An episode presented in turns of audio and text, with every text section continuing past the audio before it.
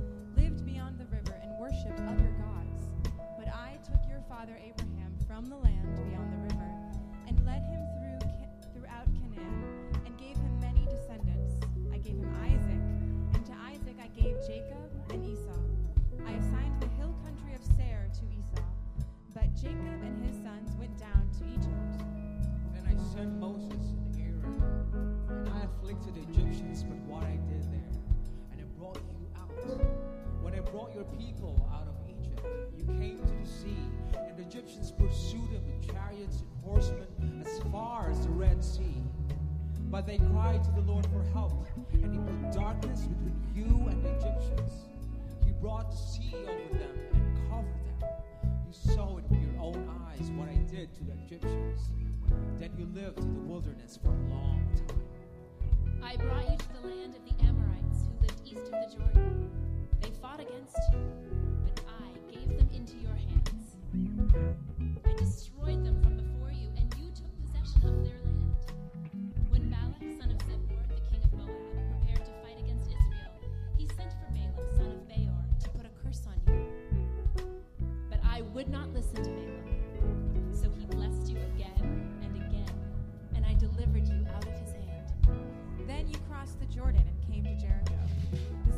of Jericho fought against you, as did also the Amorites, Perizzites, Canaanites, Hittites, Girgashites, Hivites, and Jebusites. But I gave them into your hands. I sent the hornet ahead of you, which drove them out before you. Also the two Amorite kings. You did not do it with your own sword and bow. So I gave you a land on which you did not toil, and cities you did not build, and you live in them and eat from the Now fear the Lord and serve him with all faithfulness. Throw away the gods your ancestors worshipped beyond the Euphrates River and, and in Egypt, and serve the Lord. But if serving the Lord seems undesirable to you, then choose for yourselves this day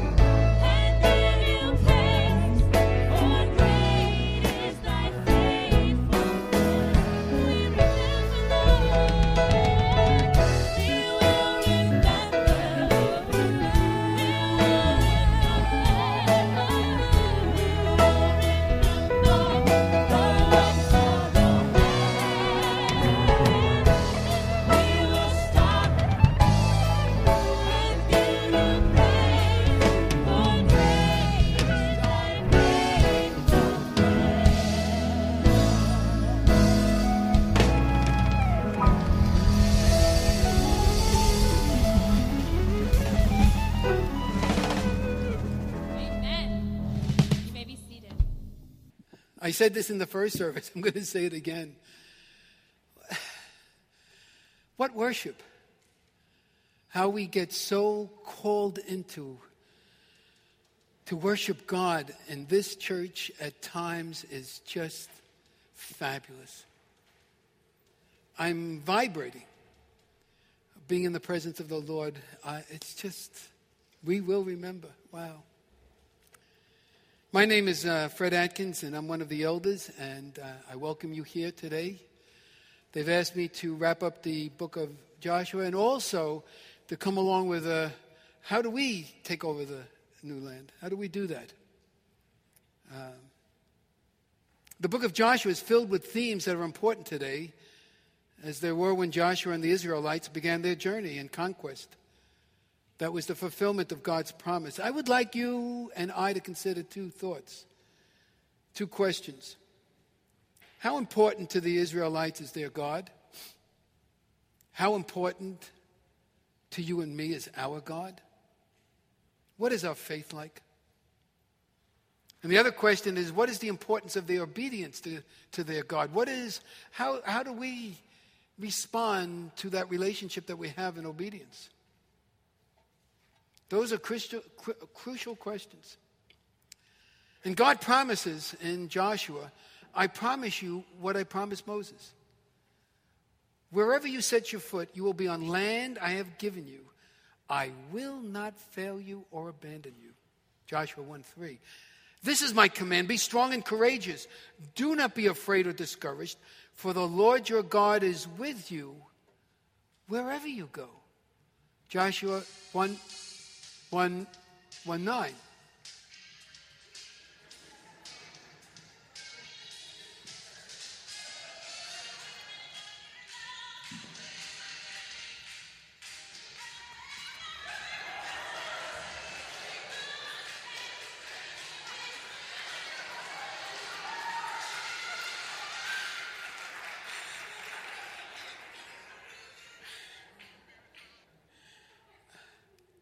Hello?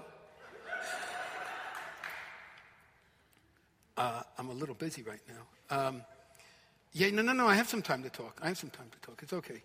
Um, yeah, listen, I'm in church. You know, you know the way they are with these cell phones and stuff. They get a little kind of weird. Uh, listen, I'm going to put you on the headset for a second, okay? Stay where you are. Uh, uh, let me see if I can the, connect the headset. Okay, hold on.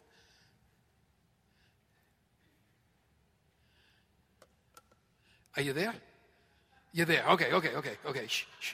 Uh, again, you know, I, I, I, I don't want to take any, any notice of this because you know the way I am. Sometimes, you know, I, I think the entire church is looking at me. You know, but I understand it's only in my head, but sometimes I have that feeling that they're all looking in my direction, but that can't be right. Uh, oh, what we're doing is this book on Joshua. What?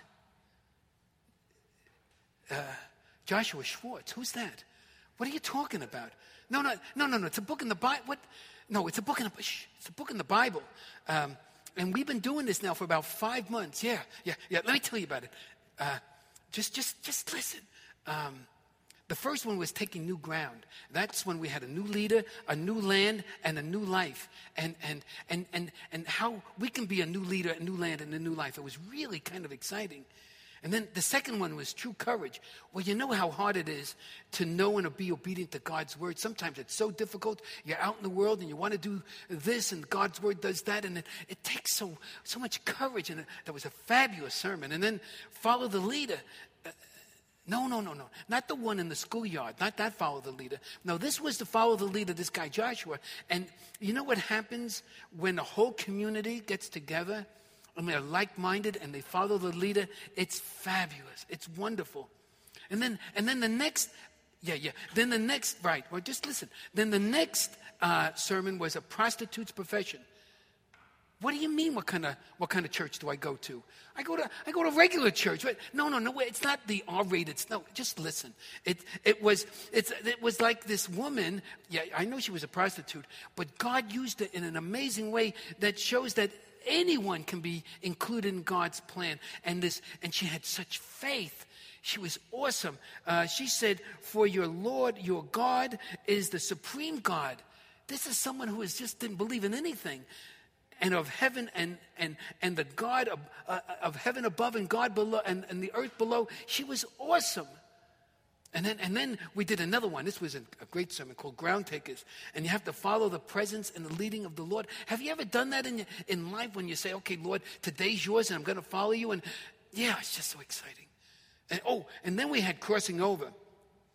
That one was tough because there was water and they, they, there was this miraculous stuff. It was like a like a, like a science fiction a channel on, and it was just wild because the water stopped and they walked over. And they, you, you ever take a, a step in faith?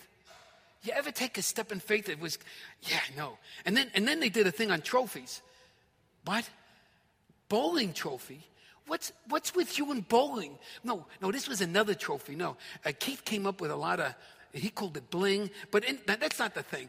The thing was, the thing was, meditate on the times that God has worked in your life. Your trophies, which can give you confidence to walk in the future because of what God has done in the past. In other words, remember. I mean, it's just fabulous what He's done. Just, you know, these are trophies, these are memorials. And then, and then he had another one, just like the, like, uh, remember, we have a song at church, we sing it all the time called Remember. And Remember that you have been saved for a purpose, that you are, uh, remember who we are and whose we are in Christ. Remember the good things. It's, it's fabulous. And then, and then there was another one. That was a, the, another sermon was faith wins. Choose to live a life as if the victory is already won. You kind of walk down the street, kind of strutting yourself because you know you're on the good side. You're on the winner's side. It's, oh, it was a good sermon. And then there was one about responsibility. Ah, this one was tough. Had a lot to do with sin, and it's not a private matter, and sin has a ripple effect, and it messes with other people, and you got to be careful. And and uh, and they, they were telling about this guy, and he sinned, and oh, and then they lost a, a fight, and then they oh, it was unbelievable, but. Uh, it was tough, but it was a good sermon. Was, I, I, would go to that one, uh, even though it was a tough one. And then Anatomy of Sin. What? No, no, no, no. It, it, it's not a medical show. It's no. It was just a, no. It's a title, and and it starts off. How does sin develop. You know, you get dissatisfied, you're covered, you begin to, the whole process of idolatry, you, you have a desire that you want to do, and then the desire gets bigger and it becomes a demand, and then you demand that it works, and then, then people don't go along with your program, then you judge them because they're messing with you, and, and then you want to punish, and then all of a sudden you realize uh, you're into this idol stuff. Oh, it's a great, great, great sermon. Great sermon. And then choose life. I love that one. I love that one. You know why? Because the, the, the, thing that he said was that there was no failure that God cannot redeem us from. Oh, that made me feel good because you know my life and the things I did last year and all that kind of stuff. And I felt, Lord, I can choose life even when I screw up. Uh, just it was just good, man. It was just good. And then and then this one, uh, two wrongs don't make it right. It just makes it wronger. What? W R O N G E. R, wronger. No, no, no, it's not an addiction. No, no, the, the, no, the pastor, no, no, he graduated from college. No, he did graduate. No, no, forget that. Don't, that's a rabbit hole. Just put it to the side.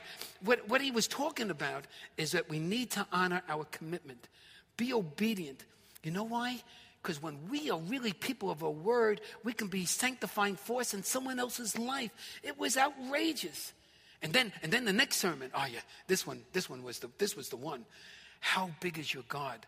I mean, it's, it's, that's the crucial question. You know, I, I was thinking about this, and if, if, if, God is small and people are big, then, um, then you do the things because of people, because they have so much influence, because God is, is too small. It's kind of like the, when the Israelites went to the promised land at the beginning. They understood their God, but he was too small to go after the fortresses and the giants. So they, yeah, I know, I know, I know. And then if God is the same size as everybody else, it's kind of like who's got the best deal for the day.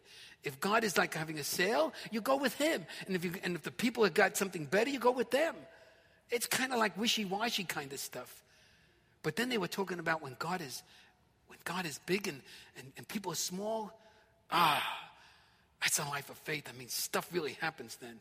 And then he, then he had a, a, a, a sermon on long obedience. You know, this thing uh, is like a marathon. Don't get tired and weary. You know, every day do something that's obedient and full of faith that builds you up so that you have a marathon. And then, and then it was finishing well, you know, the issue of stay with God, have an intimacy with God. Uh, oh, it's just unbelievable. And then he had one that said, Who said anything about retirement? And he was talking about old people and, and stuff like that. But the whole thing was if you serve the Lord wholeheart, wholeheartedly, it has nothing to do with age. You can be young, you can be old, you can be anything, but you can be a godly hero. I love that one. And the one, then he had another one I didn't like at all. Winners and whiners. You know the way I whine. You know the way I complain. I, I just, you know, you, I, but he says God's word enables us and empowers us to complete God's will in our lives. And I thought, you know, I'm going to stop with this whining stuff. And then, and then, and then one of the sermons, oh, you got to listen to this one. It was zeal for truth and a heart of love. Now, that was a hard one because I, I don't mind telling people the truth, uh, but I like to do it more with a club. And, and, and he says, no, no, you got to do it with a heart of love too. You got to watch out for people. You got to be concerned for them. We must speak into each other's lives with a zeal for truth and a heart of love. Well, that one I got to look at again. That was a tough one for me. And then he came up with a, a farewell to remember. And he, and he said, What is your definition of success? And what or who is the ultimate authority of your life? And I keep on thinking, yeah, that's, that's the question. That's the question. You there? Yeah, yeah. So, so I want to just say one more thing about this, and, and, that, and that comes from the, the last chapter, and it, it's really wild. It says here, So fear the Lord and serve him wholeheartedly. Put away forever the idols your ancestors worshipped when they lived beyond the Euphrates River and in Egypt. Serve the Lord alone. But if you refuse to serve the Lord, then choose today whom you will serve. You see, we got free choice on this. Would you prefer the, the God your ancestors served beyond the, beyond the Euphrates? You know, eh, or will the gods of the Amorites in whose land you live now? But then he says something that's wild. I wonder, this is what's so exciting about Joshua. Because Joshua, at the beginning, at the end, this is the dude. And he says, But as for me and my family, we will serve the Lord. Man, it's a dramatic story. It's a great book. Listen, they got it on, they got it. Hello? Hello? Are you listening? You know, I thought Verizon. Uh, hello? I know what I'll do. I'll hashtag it. I'll put hashtag TBC Sermons Joshua Series awesome. And that's the book of Joshua.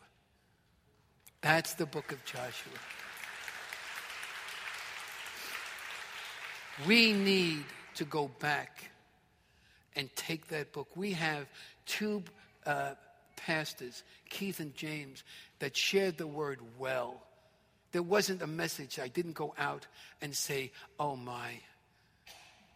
Let's not just be listen- listeners of this, but let's grapple with this. It's on the, the website. Go and listen to it again and, and, and have it become part of our DNA, part of who we are. And then they asked, okay, then how do we change now? How do we do this changing now? We, we've seen this tremendous testimony on the book of Joshua. It's a fabulous book. But how do we do that today?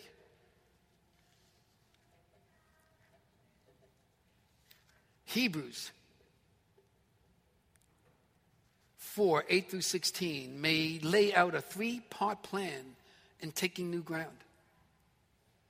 So, part one, as I see this, is faith in God. I'm going to read Hebrews 4 8 through 11. Now, if Joshua had succeeded in giving them rest, God would not have spoken about another day of rest still to come. So there is a special rest waiting for the people of God. For all who have entered into God's rest have rested from their labors, just as God did after creating the world. So let us do our best to enter that rest. But if we disobey God as the people of Israel did, we will fail. What is our who is our God and what is our belief about him? A.J. Tozer asks or makes a statement that penetrates us. What comes to your mind right now? What comes to my mind right now when we think about God? And he says that's the most important thing about us. What comes into our minds when we think about God is the most important thing about us. Do you and I rest in God? Do we believe Him and what He has done for us? Can we trust Him enough to call Him Abba Father, the name and relationship to God that Christ reveals to us in the Lord's Prayer? Let's look at this concept of rest. We who believe in Jesus have ceased from our own works. We no longer have to work for God's acceptance, but we can trust in Christ's finished work. Our salvation is assured. Who we are in Christ is assured. We can rest in that fact, in that relationship. The payment for your sin and my sin has been satisfied by the death of Christ. He took upon himself the iniquities, the sin of us all. His sacrifice is our unearned, marvelous, wonderful gift that is free to all who call him Lord and Savior. In Ephesians 2 8 to 10, God saved you and me by his grace when you and I believed. And we can't take credit for this. It is a gift from God. Salvation is not a reward for the good things we have done, so none of us can boast about it. For we are God's masterpiece. You're sitting next to a masterpiece. When you look into the mirror, you're a masterpiece. Of course, He says we are. He has created us anew in Christ Jesus so we can do the good things He planned for us long ago. Rest in the assurance of who Christ is and what He has saved us for. Nothing is taking that away. Rest in that security. We also look forward to an eternal life of rest and wonder in God's presence in Revelation 14 13. And I heard a voice from heaven saying, Write this down. Blessed are those who die in the Lord for now on. Yes, says the Lord, they are blessed indeed, for they will rest from their hard work, for their good deeds will follow them. Whether we're in this life or we go to the next, we have this assurance of who we are in the sight of God. Jesus Christ gives complete and perfect rest. Then Jesus said, Come to me, all who are weary and carry heavy burdens, and I will give you rest. Take my yoke upon you. Let me teach you, because I'm humble and gentle at heart, and you will find rest for your souls. For my yoke is easy to bear, and my burden I give is light. The first step in taking new ground is what is your belief in God? What is your faith? What is your belief in Christ? And what is your faith in Christ? Before we enter any battle, that is the question. Lisa Trader, a while back, shared a story. And she said that as she was giving a testimony of some of the struggles in her life, she said that, that she, she saw the story of, of, of the, the, the disciples in the boat in the Sea of Galilee, and there was such a storm that was raging. And these guys knew, because they're fishermen, that they were in real trouble. And they look around and say, Where's Jesus? And he's sleeping in the back of the boat. So they go to him. That's what I would do. Wake up. Don't you realize the situation we're in? I'm in. And Jesus says to the storm, Cut it out. He says to the waves, Behave yourself. He says to the wind, That's it. It becomes like a sea of glass. And he turns to them and says, You know, you have little faith, but realize that no matter where we are in this continuum, he loves us. Because Lisa said, what would have happened? Now, this is not my faith. I struggle with this. I'm on some sort of continuum. But Lisa said, What would have happened if the fellas knew of the reality of the, of the storm in the ocean and knew that this boat was in dire straits, that their lives were at stake? And they went to the back of the boat and laid down with Christ and took a nap and rested with him in the middle of the struggle. Wherever our faith is, he welcomes us. But at some point, no matter what the world gives us, good, bad, or ugly, that at some point we can too rest in the Lord regardless of the circumstances of life. So, on the continuum of this struggle, that's a very dramatic struggle. But I want to go on this bell shaped curve and come over here at something that's a little bit easier. So sometimes I'm sitting in the back of the church and I'm not staring at people. I'm just, you know, I'm just one of the crowd. But sometimes I will see the Crescente family. And they're a mom and dad, and they've got uh, four daughters. Now they're four young women. And every so often, they'll be sitting over here somewhere, and I'll watch one of the daughters put her head on Chris, the dad's shoulder. And it says volumes to me the sense of acceptance, of affirmation, of security, of love, of tenderness. And I thought, wow. We rest in the Lord, whether it's an everyday occurrence or some of the most troubled waters that we get into. What a strange thing to come up with at the first part of going into combat is to rest. What kind of military strategy is that? But what kind of military strategy was there when they came, the, the Israelites came into the promised land and saw this fortress of Jericho? I just came back from Israel. You take a look at these buildings and these fortresses, they're, they're monsters. They're all made out of these stone. They're formidable. And the word of the, God, of Lord was walk around What kind of strategy is that? And then at the seventh day, you know, wait for the ram's horn and make one big blast and everybody shout and the stuff will come down. Sometimes when we are looking at the struggles of life and we look at the word and we say, Lord, is this really what you want me to do here? It doesn't seem rational. And he says, Yes. Trust me. Obey. And watch what comes tumbling down part two. I call it the battle for the mind. And I'm in Hebrews 4 12 through 13. For the word of God is alive and powerful.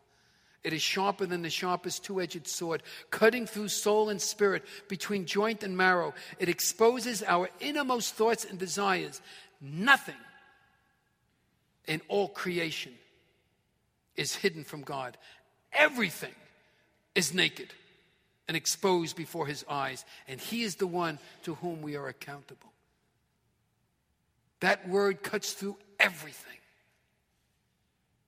But remember who we're with. What are some of the common beliefs that come from your family of origin, or our culture, or the mass media, or your experiences? What issues or beliefs that include, but certainly not limited to, money, talent, success, getting ahead, prejudice, fears, circumstances that can cause fear, fits of anger or rage, jealousy, envy, gossip, getting even, finding comfort in food, TV, our looks, talents, all the issues of life. How do we know that our reality is the true reality? The godly reality, the scriptural reality unless we know and live out God's word. I'm available, we have a small team here. I'm available to help others in conflict. And the core of that help is that the Word of God is authoritative and completely sufficient for all aspects of life. We listen to the story, the narrative, and we search the Word for wisdom on how to deal with the current situation. Then the parties involved in the dispute, with the help of God's Spirit, search God's word for direction, and the truth begins to win. Not always. Because we have free will, and we can choose this day who we will serve God or ourselves. This battle is to believe God and His Word began in the beginning in the Garden of Eden. The deceiver, first word out of his mouth is, Really? Oh, really? You, you read the Bible? You go to church? Really? Isn't that interesting? How cute. How quaint. And then when we read scripture, the next thing is, did God really say that? And you choose the topic, whatever you think that you want to deal with. And you look at scripture and you, can hear the deceiver saying, did, did, did God really say that? You're not going to buy that, are you? Is almost the unspoken word. And our response is, oh, yeah, God says it. See, we know the word, but are sorely tempted not to act on it in trust and obedience. I know that's my struggle at times. And then the deceiver continues, You won't. Whatever the consequences are of the suffering to, uh, of disobedience, in that case, you won't die. And so we believe and live out a lie, a rebellion, a deception. Then there's an attack on God's character and on God's motivation. You see, the deceiver says, God knows that your eyes will be open when you. Therefore, God is holding back from you and me what you really need for significance and security. He's maligning the character of God. And then the ultimate is you will become just like. There's a reward in your disobedience. The false rewards of going against God's word. This is an attack on God's word and his character, and it is directed towards you and me every day. But Jesus told him, No, the scriptures say. Jesus replied, The scriptures say. Jesus responded, The scriptures also say.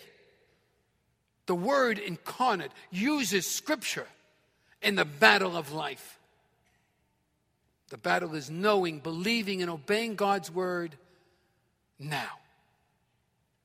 This is the battle for taking new ground today. Part three the Savior. Where do we go before, during, and after the battles of life? Living out the decisions we make in the circumstances that we find ourselves in as we are attempting to take new ground. I read from Hebrews 4 14 through 16. That is why we have a great high priest who gone to heaven, Jesus the Son of God. Let us cling to him and never, never, never stop trusting him. This high priest understands of ours, understands our weaknesses, for he faced all the same, same temptations we do, yet he did not sin. So let us come boldly to the throne of gracious God. Sometimes I don't come boldly, I, I come staggering. I come crawling, sometimes I need people to help me walk in that direction. But he says, Come anyway. Come to me. So let us come boldly to the throne of gracious God. There we will receive his mercy, and we will find grace to help us when we need it. Cling to him, cling to him, trust him. He loves us. What do you need today? At the throne of grace and mercy. Because this great throne is everything to us. My wife bought a plaque at one point, and I looked at it the other day and I thought, let me share this with you. We are invited to stay close to Jesus. He is our rest. So you are comforted. Do you need comfort? He is our salvation. So you are delivered. Do you need deliverance? He is our provider. So you are satisfied. Do you need satisfaction? He is our encourager. So you are built up. Do you need to be built up? He is our Father. So you are accepted. Do you need acceptance? He is our rock so you are secure. Do you need security? He is our shelter, so you are covered. Do you need to be covered and protected? He is our maker, so you are loved. Do you need to be loved today? He is our captain, so we are protected. Do you need protection? He is our teacher, so you do, do so do you need instruction? He is our healer, so do you need to be made whole? He is our guide, do you need to have direction? He is our victory. Do you need to celebrate and be triumphant? He is our shepherd. Do you need to be cared for? He is our confidence. Do you need assurance? He is our deliverer. Do you need freedom? He tells us in His Word, I'm leaving you with a gift peace of mind and heart. The peace I give is a gift the world cannot give, so don't be troubled or afraid. John 14, 27.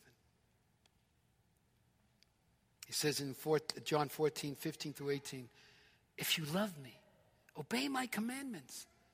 And I will ask the Father, and he will give you another advocate. He will never leave you. You're never alone. Don't let the world lie. Don't take that deception in.